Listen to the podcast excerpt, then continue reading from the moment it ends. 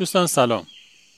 این داستانه که حکمت داستان یه داستان نمادینه که می‌خواد این پیام رو به ما منتقل بکنه که که هیچ کار خداوند بی حکمت نیست. یک شاهیه که وزیر دانایی داره. هر چیزی که اتفاق میفته وزیر حسش اینه که حتما یه حکمتی پشتشه.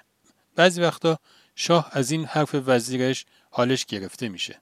یه بار که شاه دستش رو با چاقو می‌بره وزیر باز هم همین حرف رو می‌زنه و شاه صداش در میاد که آخه این که من دستم رو با چاقو ببرم چه حکمتی داره؟ و از دست وزیر ناراحت میشه و یه مدتی از اون دوری می‌کنه. یه بار که داره میره شکار وزیر رو با خودش نمی‌بره. توی راه از اطرافیانش جدا میشه و گرفتار یه قبیله ای میشه و اون قبیله می‌خوان این رو قربانی کنن. ولی موقع قربانی کردن می‌بینن که دستش زخمیه. و اونها هم که رسمشون این بوده که قربانی باید سالم باشه شاه رو آزاد می‌کنن. اینجوری بود که شاه به حکمت داستان بریده شدن دستش پی می‌بره.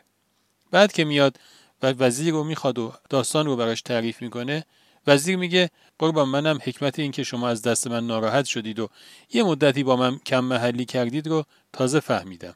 اگه این اتفاق نمیافتاد و من توی این برنامه شکار با شما همراه بودم حتما من رو قربانی می‌کردن یه خطی رو فرض کنید که روی یک صفحه ترسیم شده ما هم به عنوان یک ناظر روی اون خط وایستادیم تا وقتی که پامون روی زمینه افق دیدمون یه اندازه ایه. یه محدوده ای داره. به میزانی که از اون نقطه ارتفاع می‌گیریم این افق دیدمون افزایش پیدا می‌کنه و می‌تونیم چیزهای بیشتری رو توی این افق ببینیم. هم توی گذشته این خط و هم توی آینده این خط. حالا فرض کنید این خط یه جاده است. ما هم توی این جاده داریم حرکت می‌کنیم. توی این نقطه از جاده که هستیم ماشینمون پنچر میشه. نگاه مؤمنانه به این اتفاق اینه که قطعا یه حکمتی توی این داستان هست. معنیش چیه؟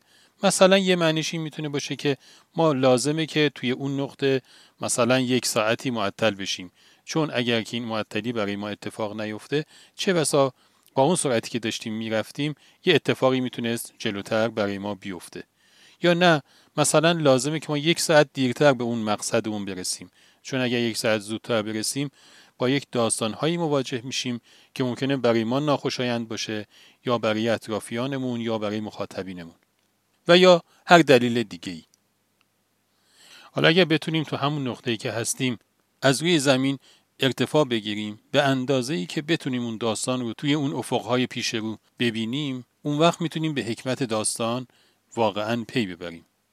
ولی خب این توفیق نصیب هر کسی نمیشه. ولی یه آدم مؤمن به این باور داره که هیچ داستانی نیست که حکمتی نداشته باشه و این باور کار همون دیدن رو انجام میده. حالا حاصل این باور به حکیمانه بودن داستان ها چیه؟ خب توی داستان ها آدم آرامش خودش رو، ثبات قدم خودش رو، حسن زن خودش رو و لذتی که از اون صحنه باید ببره رو فراموش نمی‌کنه. ولی خب به نظرم فقط حکیمان دیدن داستان هم کافی نیست.